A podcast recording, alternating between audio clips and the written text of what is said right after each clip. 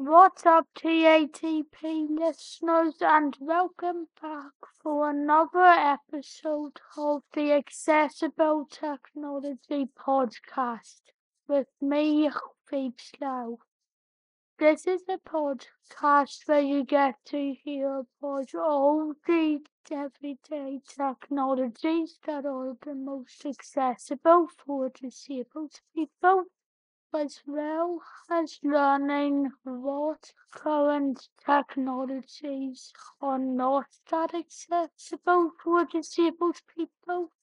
And you also get to hear about the tips and advice that I would give to technology companies about how they can make their technology even more accessible which is something that I have a very big interest in since I am paralysed from the neck down, which basically means that I can't move anything other than my head and can only use technology with either a stylus in my mouth with voice control or with a chopstick in my mouth.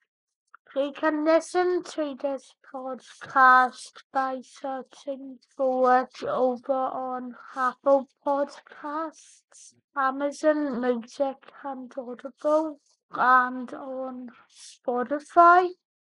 So please check out the podcast and search for it if you would like to follow what comes up next on all of those destinations.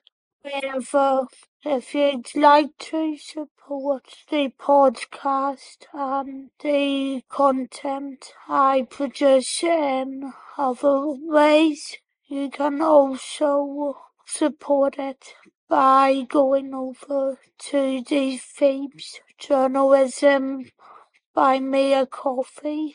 Page where you will also be able to find exclusive episodes that aren't part of the podcast, as well as checking out a shop that I plan to open at some stage where you'll be able to buy other products. So please consider checking it out.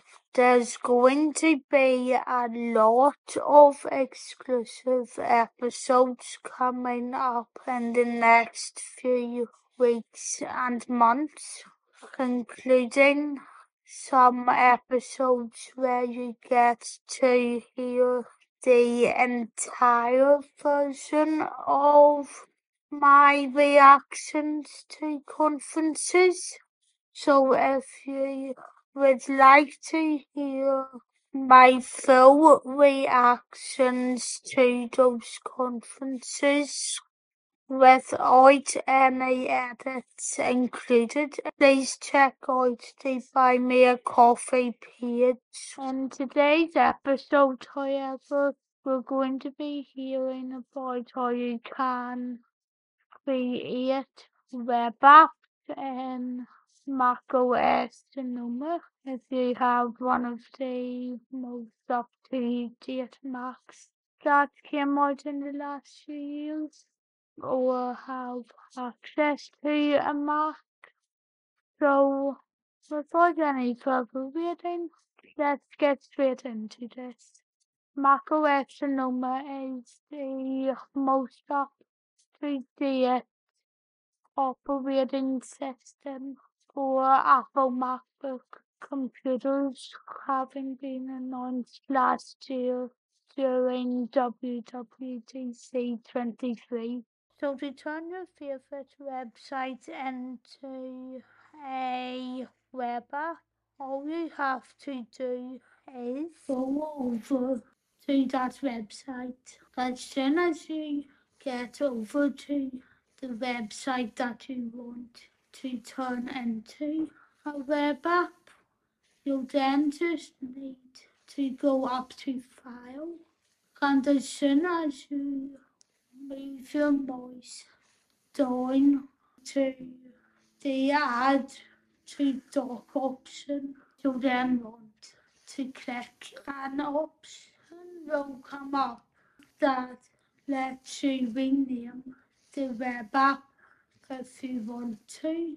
But then as soon as you're happy with whatever the title says, all you need to do then is to click done. And as soon as you click done, the website will be available as a web app.